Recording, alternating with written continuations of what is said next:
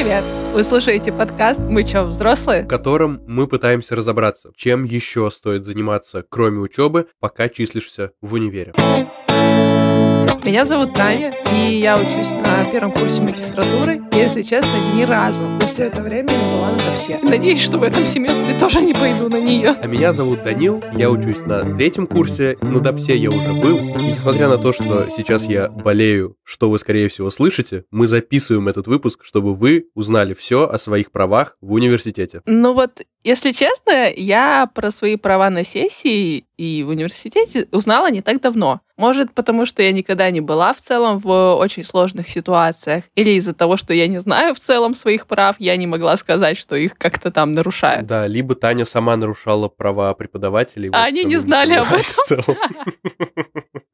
Вот, но вообще, конечно, тот бесценный опыт, который Таня собрала, вы сегодня узнаете всего за 30 минут. А чтобы об этом узнало как можно больше людей, ставьте свои звездочки, сердечки и классы и делитесь выпуском со всеми ребятами, кому предстоит сессия в этом месяце, потому что информация реально полезна. Да, и в гостях сегодня у нас Никита. Никита был долгое время председателем э, профсоюза у нас, и у него есть э, просто колоссальный опыт решения каких-то сложных сложных ситуаций студентов, преподавателей. Короче, он в этом точно шарит, и с ним мы об этом и поговорим.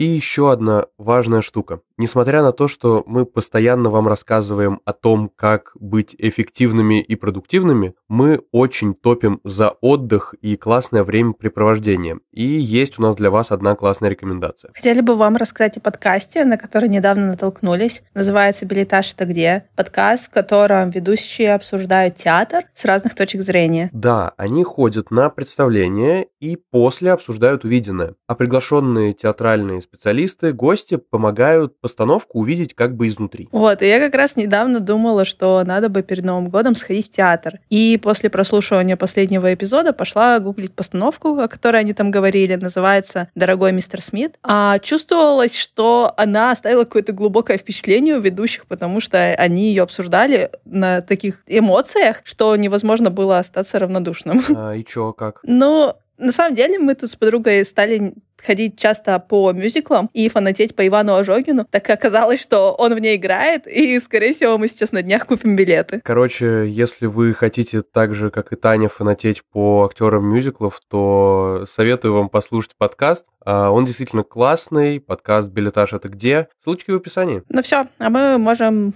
начинать.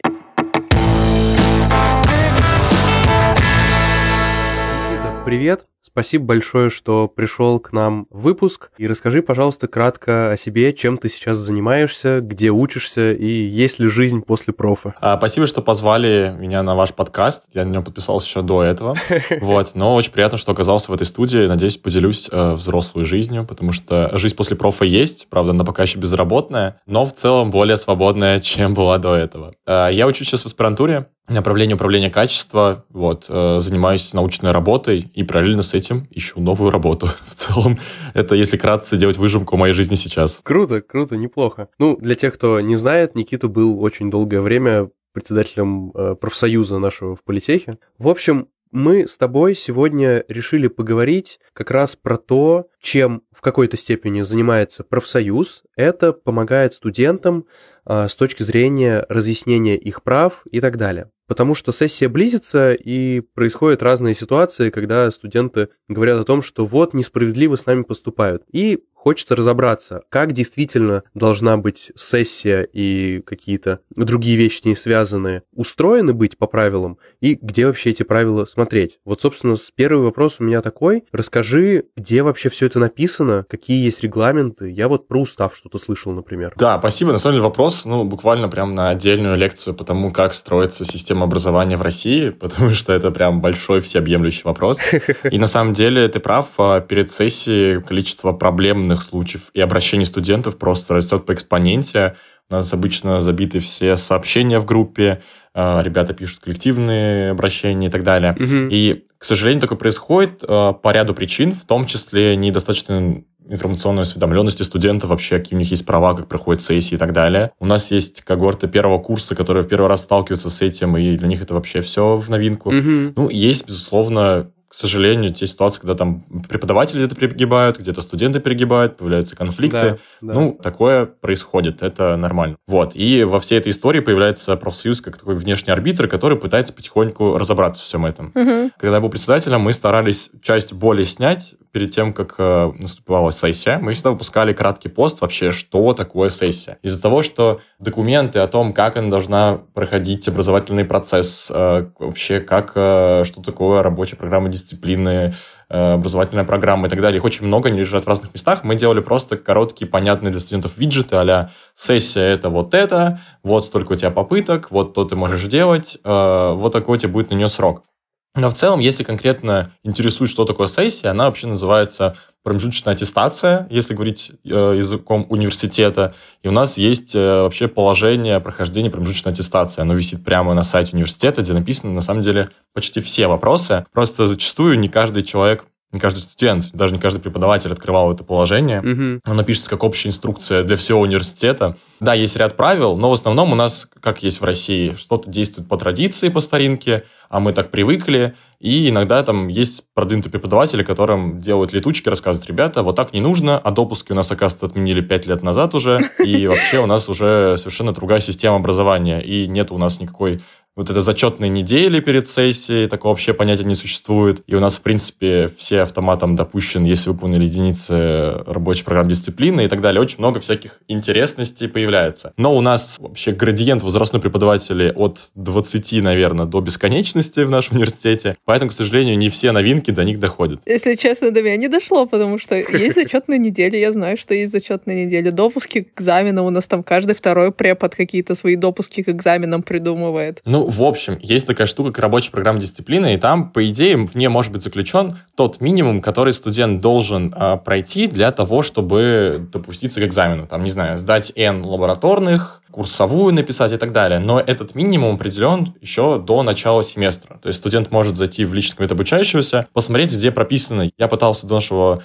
подкаста скачать архив. У меня он все еще, по-моему, либо скачивается, либо не распакован. Угу. Но действительно прописаны все рабочие программы дисциплины. У нас была большая конфликтная ситуация допустим, на ЭКНТ с преподавателем, где выяснилось, что, в принципе, эта рабочая программа не лежала в личном кабинете, не была в общем доступе. Перед сессией он изменил условия, и, казалось, один день не было прописано. В итоге нам удалось добиться дополнительных э, несколько сдач сделать для всех студентов, которые смогли уже их пройти. Но это тоже частный mm-hmm. случай. На самом деле, до начала всех этих формальностей хотелось, наверное, сказать главную мысль такую, которая будет понятна абсолютно всем, э, что в любом случае, рано или поздно студент доходит mm-hmm. до экзамена, mm-hmm. где он встречается с преподавателем. И какие бы ни были правила, порядки, как бы не менялись, на итоговую оценку может повлиять только преподаватель. И если даже можно, там, не знаю, сказать, что вот, у нас неуполнение по этим единицам, нет, вы там слишком мало часов нам дали, на итоговое оценивание будет зависеть э, только от одного человека. Угу. И в целом этот человек может делать все так, чтобы показать, что ты это не знаешь. Ну, наверное, каждый знает, что препод может тебя вытаскивать по слову, помогать билету подсказывать, может, наоборот, заваливать тебя разными вопросами. И зачастую, возможно, к сожалению, угу. э, это сталкивается с личным отношением. Поэтому всегда очень важно понимать чисто по-человечески, что вообще хотел изначально преподаватель этой дисциплины, что он в течение всего семестра хотел в вас вложить и что нужно продемонстрировать на экзамене. Потому что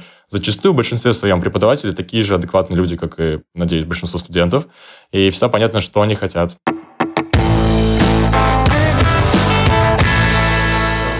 Вопрос вот про сам экзамен, да, то есть у некоторых преподавателей все еще остается система с билетами, да, кто-то говорит, что в целом мне это не нужно, и я просто смотрю на то, как вы в течение семестра работали. И вот по поводу валит и не валит, а действительно ли преподаватель может задавать какие-то доп. вопросы? По факту, а, во время проведения вот этого экзамена вы находитесь в зоне компетенции преподавателя, который может выбрать любой тот формат, который устроит его для выставления оценки. Ну, условно, нету правил, которые регламентируют, как именно должен проходить экзамен. Во-первых, это прописывается заранее в рабочей программе дисциплины, что, не знаю, это будет по билетам, будет тест и так далее. Да, это прописывается. Но в любом случае, ну, совершенно по правилам задавать какие-то дополнительные вопросы, понимать, понимать студент или нет, потому что зачастую это личное общение. И тут, как бы, чтобы не было прописано, преподаватель все равно может спросить тебя какие-то прописанные истины, если ты на них посыпешься, то он вправе будет как-то занижать или завышать оценку. Тут встает вопрос другой, вопрос необъективности, и как от нее уйти. И в этом плане были придуманы такие вещи давным-давно еще, как комиссии. И у вас вообще есть на любой сессии в любой момент три попытки. Первая официально, где вы можете закрыть с оценкой и остаться со стипендией. Вторая, как называют ее, допса,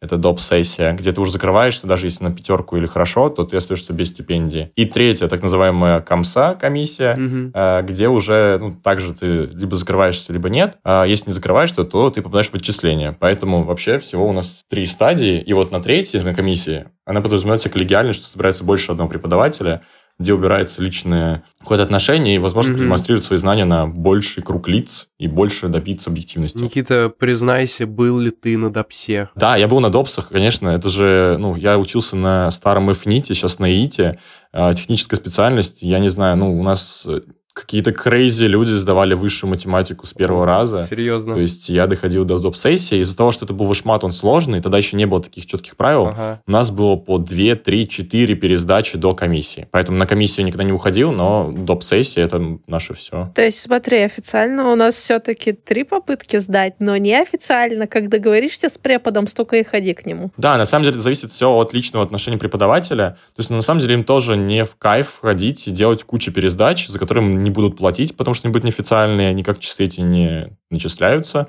Вот, и по факту они просто тратят свое личное время, чтобы принять студентов. Потому что официально есть вот три возможности. И ведомости открываются на эти три возможности. Просто иногда на основной сессии ставят неявку, но неявка, смотрите, она тоже важна. Можно, ну, как бы посчитать неиспользованную попытку, если была положительная причина. И она подтверждается болезнью, какой-то чрезвычайной ситуацией, не знаю, там, отмена рейса, смерть близкого родственника, и подтверждается отдельно там в дирекции института. И только тогда тебе дается новая первая попытка. Угу. А так, зачастую просто там держат ведомости открытыми. Ну, как бы есть много разных способов, как э, это не показывать, но по факту, по правилам, у вас есть всего три возможности.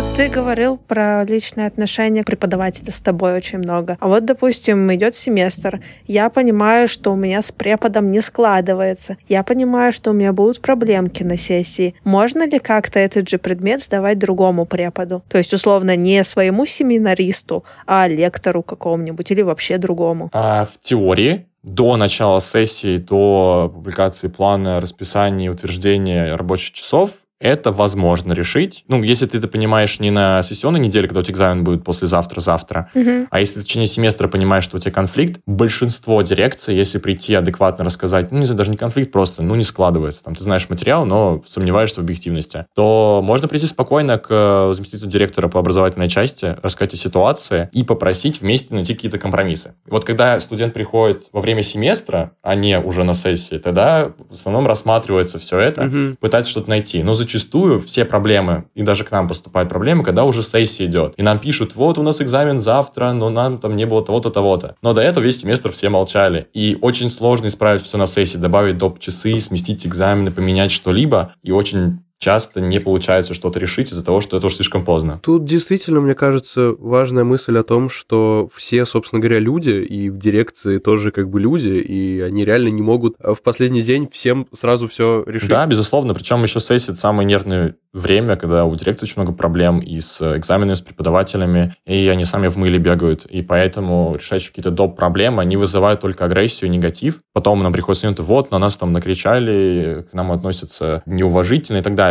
И первая реакция, как же так? Потом ты понимаешь, что на одну дирекцию там всего лишь один человек занимается распределением расписания, подбором преподавателей, решает все конфликтные ситуации. К нему уже под конец дня приходит еще одна конфликтная ситуация, и человек может просто не выдержать, потому что мы реально все люди, и нужно просто больше уважать друг друга, слышать, слушать, понимать. А ты еще говорил про документ, в котором э, регламентируется вот то, что будет в течение семестра и как будет проходить аттестация. А насколько там точно все регламентировано? Словно, ну, стоит, что принимает экзамен по билетам. А может, препод там решил всех наказать и дал 200 билетов с развернутыми ответами. То есть с этой вопросой уже можно идти в дирекцию или нет? Во-первых, нужно понять, почему такое происходит. Обычно деспотизма на пустом месте нет. Ну, то есть там, ага, вы там все хорошо вели весь семестр, я вам дам 200 билетов. Это, ну, какая-то фантазированная ситуация, безусловно, она может быть, и всегда нужно обращаться в дирекцию к самому по образованию, чтобы ну, разобраться с ней. Честно скажу вам, не открывал рабочий программ дисциплины. Мы с ним решали уже какие-то э, случившиеся ситуации, где там ее не было и так далее. Но такого, что там было прописано одно, произошло другое, у меня вот таких кейсов за все года не было. Тут могу опять же сказать, что как бы если есть нарушение, нужно приходить. И тоже приходить как? Можно прийти и сказать, вот, у нас нарушение рабочей программной дисциплины, и вообще у нас преподаватель не так все делает, и это одни проблемы, мы будем там жаловаться и так далее. А можно прийти, ну, как бы тут сразу будет смотреть на вашу успеваемость, ходили вы или не ходили. Что часто бывает, что кто-то пришел, сказал, что все было неправильно, посмотрели, а он ни разу не появлялся там на лекциях этого преподавателя. И тогда возникает вопрос, как вы могли там оценивать что-то и придираться к оценке, если даже не посещали занятия. Вот, тут, наверное, идет с точки зрения рационального, потому что, наверное, может быть, и нужно начать с этой мысли. А если есть рвение вообще к знаниям, к изучению дисциплины, если это специальность про тебя, и ты хотя бы ходишь ну, там, на лекции, что-то изучаешь сам, пишешь, э, изучаешь, спрашиваешь, то такой студент, ну, как бы, невыгодно вузу его совершенно отчислять. Вообще вузу невыгодно отчислять студентов. Это делается только, там, не знаю, ну, в крайних случаях, когда человек забивает совершенно на учебу. И никому невыгодно отчислить, и, наоборот, тебе будет пытаться помочь в этой ситуации, если ты, конечно, сам не хочешь идти смело к отчислению. А я немного не понимаю, почему невыгодно вузу отчислять студента. Ну, я понимаю, почему невыгодно отчислять платника, а почему невыгодно отчислять человека с бюджета. Да, но на самом деле бюджетные, ну, как бы на всех бюджетников также выделяются бюджетные средства. Также есть KPI у вузов, потому сколько у них студентов э, поступило, сколько выпустилось. То же самое по бакалавриату, магистратуре, аспирантуре. Учитывается вообще выживаемость студентов в процентном соотношении. И также на следующий год университету присылается меньше бюджетных средств, если у него стало меньше студентов э, в контингенте. Из этого рассчитывается специальный фонд, из этого рассчитывается вообще все средства на ремонт аудитории и так далее, поэтому чем больше у тебя бюджетных студентов, это те же самые деньги просто от государства. И на самом деле каждый студент важен и в KPI, и в финансовой составляющей. Прикольно, кстати, вот это, вот это такая достаточно новая мысль. такая ситуация. Сегодня просто это выпуск. Мы, мы жалуемся Никите. Никита, повыручай. Да. В общем, а, у нас выложили расписание сессии. Конечно же, начинается такое бурление. Всем либо очень нравится, либо очень не нравится. И в целом мне все ок, но у нас поставили 29 декабря экзамен. И мне как бы все равно, потому что он по-английскому, у меня с ним все ок, но есть ребята, которые уже купили билеты себе домой, и они такие, блин, не круто, хотим домой. А ну, мы, соответственно, как? Мы пошли в дирекцию, спросили, можем ли мы что-то как-то сделать. Они говорят, да, напишите нам бумажку, поставьте подписи всей группы, и мы типа подумаем. Мы это сделали, и нам пришел ответ типа, нет оснований для того, чтобы делать перенос. Вот как вообще это должно происходить, и можем ли мы как студенты как-то на это повлиять? Да, на самом деле очень часто происходит такая ситуация, когда кто-то взял билеты, а экзамены могут стоять даже 30 декабря, потому что у нас это и по приказу, и по всем планам учебный день, и также это рабочий день для преподавателей. Дирекции обычно идут навстречу, если у них есть свободные часы у преподавателя, есть свободное время для его передвижения. В этом плане, на самом деле, стоит лучше пообщаться напрямую с преподавателем, который будет принимать, насколько насколько ей классно 29 декабря принимать вот этот вот экзамен. Может быть, вы с ней вместе договоритесь, что вы придете 28 или 27 угу. Ведомости она сама может закрыть 29 чтобы дирекция не возмущалась с этим. Как бы если ей это будет тоже круто. А на самом тут деле, ну, как бы, тут вопрос только диалога. Нет никакого документа, никакого правила, которое обязан учитывать мнение всех студентов при расстановке расписания на экзаменах. Ну, как бы это было бы и невозможно учесть интересы абсолютно каждого. Угу. Всегда кому-то угу. неудобно, кому-то удобно. Это как пары. Мы не всегда, точнее, никогда не влияем на их расписание, потому что там огромное количество тех, кому это важно учесть. Преподаватели, дирекция, аудиторный фонд и так далее. Тань, а у тебя что с сессией вообще? Ты магистрант, у тебя что-нибудь поменялось или нет? Я не знаю. Если честно, я мечтаю в своих э, смелых фантазиях, что я договорюсь давать сессию в онлайне.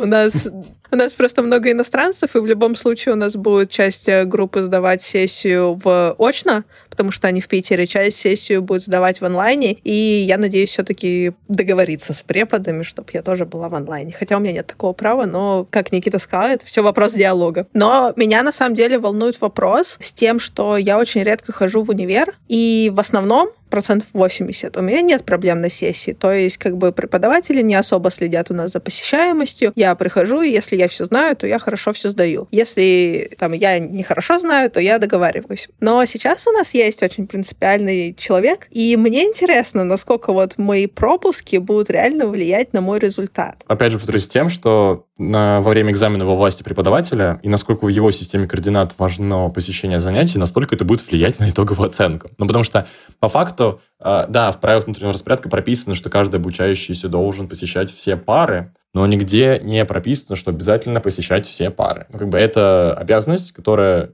чаще всего нарушается. Это выражается в тем, что материал недополучили, плохо сдали на сессии, получили там тройку, двойку, четверку, там, без разницы. Поэтому в целом тут, опять же, речь идет о коммуникации с другим человеком. Если для него реально было важно, чтобы все э, студенты ходили на пары, то он может занизить оценку, потому что, ну, как бы любой преподаватель, профессионал в своей сфере может задать такой вопрос, на который, конечно, ответ не найдется. Происходит такое искусственное занижение оценки, когда каким-то критериям студент не совпадает. Когда-то это объективно, когда-то Ну нет. вот смотри, допустим, я сейчас приду на экзамен, я уверена, что я знаю на твердую четверку, я все выучила, как бы, но я не ходила. А для него это важно. И я не согласна со своей оценкой, я не согласна с тем, что мне ставят три. Что мне делать в этом случае? Как я могу подать апелляцию, не апелляцию, или просто сказать, что я пойду на ДОПСу, буду сдавать на ДОПСе еще раз? Да, смотри, по правилам промежуточной аттестации нужно в этот же день будет подать апелляцию в дирекцию института. Скорее всего, лучше подать сразу заму по образовательной деятельности, описав ситуацию. Прям вот обращение на директора института от такой-то студентки, такой-то группы, то у вас в такой-то день был предмет вот с таким-то преподавателем, оценивали, исходя не из знаний, а из э, посещения. Да, у меня были пропуски, но в связи с вот с такой-то уважительной причиной. То есть писать, что я пропускал, но я вундеркинд, это не самый лучший выход. Скорее всего, лучше писать, что, там, не знаю, э, были какие-то другие серьезные причины, которые бьют дирекцию для того, чтобы это все было в порядке. Вот, и после этого рассматривается эта апелляция. Э, на самом деле могут в ходе рассмотрения, конечно, излишних хлопот дирекции, вот, но можно поставить другого преподавателя, можно организовать комиссию до самой комсы, то есть собрать Мгм. комиссию с другими преподавателями. Это может быть разное решение вопросов. Если там, не знаю, простоит в конфликте, есть такая штука, как конфликтная комиссия. У нас такое было, собиралась она за все три года один раз. Это была конфликтная комиссия по сдаче курсовой работы на гуманитарном институте, где в итоге все приняли, хотя изначально ее не принимали, и там был личный конфликт между студенткой и директором высшей школы. Получается, вот в этих конфликтных комиссиях там уже участвует и профсоюз тоже, правильно? А, Ну, вообще, конфликтная комиссия была всего одна, это прям вот какой-то высший разряд чего-то невероятного. А зачастую все заканчивается привлечением от замечательной структуры Центра качества образования, который независим от дирекции институтов. Они нацелены на то, чтобы помогать не нарушать правила дирекциям. И да, у нас, Мгм. когда была большая ситуация затяжная на КНТ, то представители профсоюза были прямо на сдаче экзаменов. Ух Они ты. прям были на встречах сначала с преподавателем до экзаменов, потом приходили сами на сам экзамен, также представители Центра качества образования, и были в том числе на комиссиях. И это были члены профсоюзного бюро вот, с КНТ, они прям посещали и сопровождали весь процесс.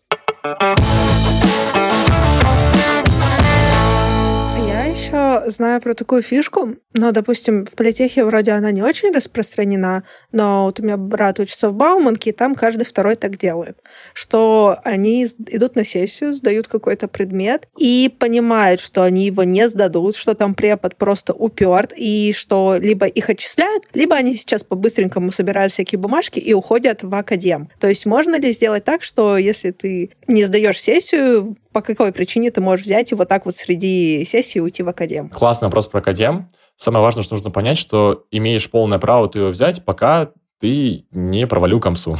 Ты провалил комиссию, все, ты считай численный студент. Мгм. Просто очень часто происходит, что студент идет на комиссию, не сдает ее, и потом приходит в дирекцию, я хочу академический отпуск. Некоторые идут на встречу и предоставляют. Хотя на самом деле законных оснований на этом нет. Но тут ВУЗ сам нарушает правила, Мгм. чтобы сохранить студента, тем самым доказывая, что все-таки студенты важны университету. Но на самом деле академический отпуск э, есть вообще выдержка из 273 ФЗ об образовании о клиническом отпуске есть в нашем внутреннем положении о клиническом отпуске прописаны. Там основные пункты – это уход по беременности и родам, уход за близким родственником с серьезным заболеванием, прохождение срочной военной службы, это по уходу за ребенком, то есть рождение, и также есть по семейным обстоятельствам. Вот с семейными обстоятельствами очень э, интересно, я могу сказать крамольную мысль, которая может, э, ну и зачастую не будет исполняться в нашем университете, но в целом мы с этим юристом разбирали, что есть некоторые решения суда, что семейные обстоятельства не требуют предоставления никаких документов. Э, ну, как бы это просто семейные обстоятельства, все. Но на самом деле у нас всегда дирекция спрашивает, что за ситуация, ты должен рассказать, ты должен писать какие-то документы. Хотя по факту это может быть просто личное обращение э, с изложением этой ситуации, и все. Там, не знаю, у меня сложные отношения с семье, развод, мне нужно уехать, поддержать семью, маленьких детей, ну, как бы все, что угодно может быть случиться. Вот. И зачастую дирекция, если реально понимает, что такое-то есть, э, серьезная семейная ситуация, то идут навстречу. Но если его нет, и если ты на хорошем счету, то просто говорят, пиши семейное положение, и мы там тебе его засчитаем. То есть у нас в политехе это все-таки работает, зависит не от универа, а от дирекции конкретной? Ну да, дирекции, твоего отношения, как ты уходишь, как ты подошел к этому академическому отпуску, да целом это возможно. А вот еще такой вопрос есть. А, есть такие интересные люди, которые учатся условно на третьем курсе с какими-то долгами за первый курс. То есть там комиссия не то что одна, их там 10 штук уже прошло с тех пор, но у них как-то этот долг висит, и они продолжают учиться. Это в каком случае так происходит? Ну, это в случае, если ну, как бы, э, дирекция сама нарушает законодательство, потому что по факту они не могут учиться. Когда я приходил на обучение в 2016 году, тогда еще, ну, как бы все было не как-то неупорядочено, и там были ребята на четвертом курсе с долгами по английскому с первого, да, по да, философии да. со второго, и они спокойно там держались. Это была какая-то хорошая практика. Ну, сейчас, за исключением каких-то отдельных направлений жестких, профильных предметов, такого широко не встречается ну, на ряде институтов. И по факту их должны отчислить. Как это происходит? После промежуточной аттестации должно все закрыться. Если он там не явился на доп-сессию и комиссию, он, студент, отчисляется в течение следующего семестра. Просто в другой случай они могут сдвигать комиссию до следующей промежуточной аттестации. Но по факту к следующей промежуточной аттестации сессии он не может допуститься без закрытия предыдущей. То есть они могут тянуть в комиссию на весь семестр, но они должны успеть там э, после зимней сессии до летней все это закрыть. У нас не всегда такое происходит. И на самом деле на это смотрит обычно Центр качества образования, учебная часть центральная, такой надзорный орган. Вот, чтобы за этим исполняли, следили и не растягивали долги по полгода, год, два. Это, на самом деле, очень губительная практика,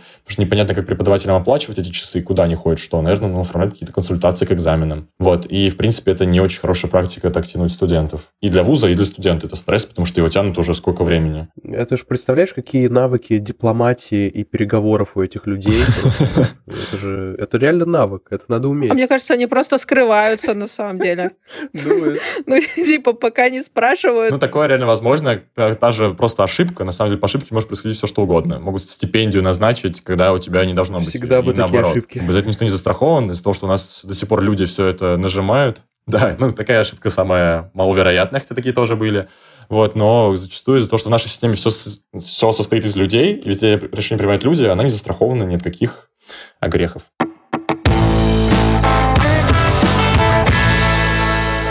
Тогда еще про хорошее поговорим. Ура, хорошее. не, не только как э, выкручиваться. Вопросики тут э, к тому, что в том году я заканчивала бакалавриат, и у нас, ну, чтобы был красный диплом, оказывается, нужно не все пятерки иметь, а можно в зачетке иметь 25% четверок. Угу. Вот. И были люди, у которых были лишние четверки. То есть, условно, не 25%, а 26% было четверок. И они очень хотели сдать, ну, типа пересдать один предмет, но не получалось договориться с преподом. То есть как это работает, можно ли вообще в целом вот так взять и пересдать четверку? Ну, в теории можно пересдать какой-либо экзамен, я вот сейчас честно не скажу, чем регламентируется. Я не помню в промежуточной аттестации в положении прописано ли это, но у нас такая практика существует. Не знаю, насколько она вообще справедлива и законна. Возможно, что-то по-старому, потому что раньше всегда было, ну вот, перед дипломом пересдавай, все на пятерке меняй. Я думаю, что это, скорее всего, с точки зрения дирекции преподавателей, но сейчас скорее от этой практики уходит, потому mm-hmm. что, ну, промежуточная аттестация прошла, ты свою оценку получил, все. А когда это растягивалось на год, два, три, тогда да, и пересдавали. Поэтому я могу предположить только, что это на самом деле не совсем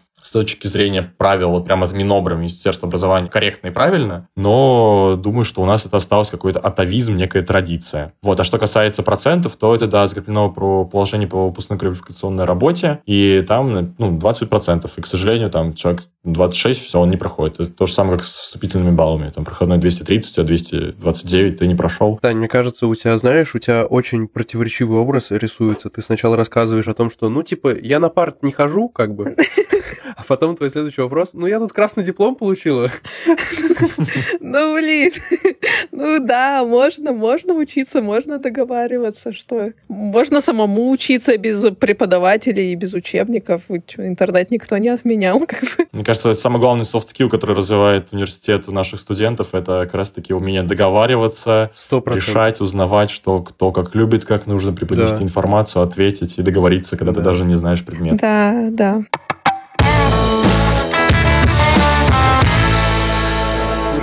Никит, мы много говорили о том, чем вообще профсоюз занимается. И, во-первых, я бы хотел уточнить, во всех ли университетах так? И, во-вторых, чем еще профсоюз может помочь? На самом деле, очень мало осталось, в принципе, профсоюзов в России студенческих, а еще меньше тех, которые работают. К сожалению, во многих студенческих профсоюзах председатели это не вот как, допустим, я был студентом, или сейчас избрали Максима, который в бакалавриате. Это 30-40-летние дядьки, которые работают, э, у них есть какие-то активисты, они занимаются мероприятиями, какие-то там бумажки подписывают, и больше ничего не происходит.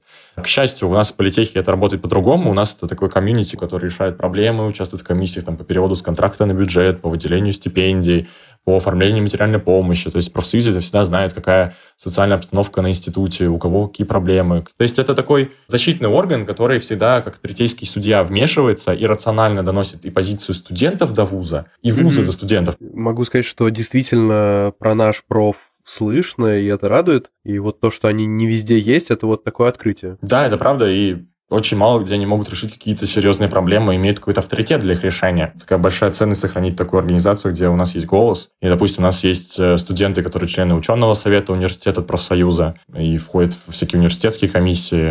Угу. То же самое, допустим, я был вот уже три года в антикоррупционной комиссии нашего университета и следил за всякими важными финансовыми штучками. Ой, интересно про коррупцию. Есть случаи коррупции?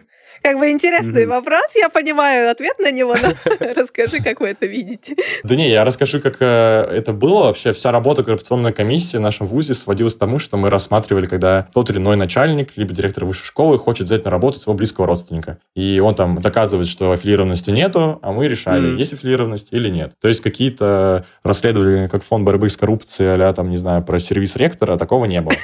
А, Очень жаль. Мы решали такие вещи аффилированности. Но были ли такие случаи, когда студент приходит, вот, я не могу сдать экзамен, он просит с меня 10 тысяч рублей? Наш университет, если уж говорить честно про коррупцию в России, из всего того, что я слышал и видел, ну, типа, он удивительно антикоррупционный. Во-первых, у нас за все время, это три с половиной года моей работы, даже почти четыре года работы, у нас не было ни одного обращения по поводу коррупции и выбивания денег. И сам, будучи студентом, я, наверное, сталкивался только с одним видом коррупции. Это по зачеты физры, наверное, все слышали. Конечно. Да, и то там занимаются не сами преподаватели, занимаются студенты, которые типа устраиваются и а закрывают. Но, чтобы сказали, вот профессор высшей математики попросил меня 5000 рублей за зачет. Нет, у нас, слава богу, mm-hmm. такого нет. И это очень радует, потому что это напрямую сказывается и на уровне образования, и на преподавателей, и вообще атмосфере в ВУЗе. Кажется, очень мы хорошо обсудили, мне понравилось. Это был, конечно, немножко такой, э, Никита, расскажи, как все устроено, но все равно было, по-моему, очень-очень полезно. Даже для меня, слушай, насколько я, ну, условно нахожусь в тусовке и понимаю, как все это работает, даже для меня какие-то вещи все равно остаются за какой-то вот э, такой вуалью, я не совсем понимаю, где это, и мне кажется, это вот такая важная штука, просто об этом говорить. Да, спасибо большое, спасибо, что с нами поделился всей информацией, это прям очень классно. Спасибо большое, что позвали, мне кажется, кажется, круто то, что вы делаете, пытаетесь разбираться, общаться, проговаривать. Был рад быть вам полезен. Вам удачи с вашим проектом. Это очень крутая вещь, то, что вы делаете. Спасибо. Пока-пока. Вообще, по итогу того, как мы пообщались с Никитой, мне показалось, что такой красной нитью через все его, все его посылы и размышления было то, что не надо качать права. Ну, то есть надо всегда знать, как все это должно быть устроено, но не нужно идти осознанно и заранее вот на такой конфликт, типа вот, а вот тут написано вот так, вот делайте так и никак иначе. Потому что все-таки никто действительно не отменяет личное общение и личные взаимоотношения между людьми. Я всегда был сторонником того, что с преподавателями просто надо общаться. Причем лучше общаться не публично в аудитории, когда вы пытаетесь доказать, что вы правы, это не работает, а лучше просто после пары или в перерыве подойти и обсудить тот вопрос, который есть, и попытаться донести свою позицию и спросить, а типа, как вам кажется, как мне нужно поступить в этой ситуации? Потому что, опять же, как Никита сказал, все преподаватели чаще всего это тоже люди, и, скорее всего, они даже адекватные люди. Конечно, никто не говорит, что нужно под кого-то прогибаться. То есть, да, у вас есть личные границы, да, у вас есть ваши права, но нужно их уметь, и универ — это прекрасная площадка для того, чтобы научиться их экологично отстаивать. Допустим, у нас в политехе есть профсоюз, который любой конфликт поможет решить. Но мы пойдем работать, и далеко, очень далеко, не в каждой организации, есть какие-то профсоюзные организации. И свои вопросы с начальником, с коллегами вам придется решать самим. И если вы не научились общаться в универе, то как вы этому научитесь дальше? Да, согласен абсолютно. Так что учимся коммуницировать с людьми, вот, и, э, возможно, к концу универа мы обретем этот важнейший навык. Ну все, всем спасибо, ребят, что дослушали этот выпуск. Опять же, ставьте ваши звездочки и лайки, и обязательно приходите к нам в телеграм-канал. Да, там прикольные кружочки есть. Все. Всем спасибо, всем пока. Пока-пока.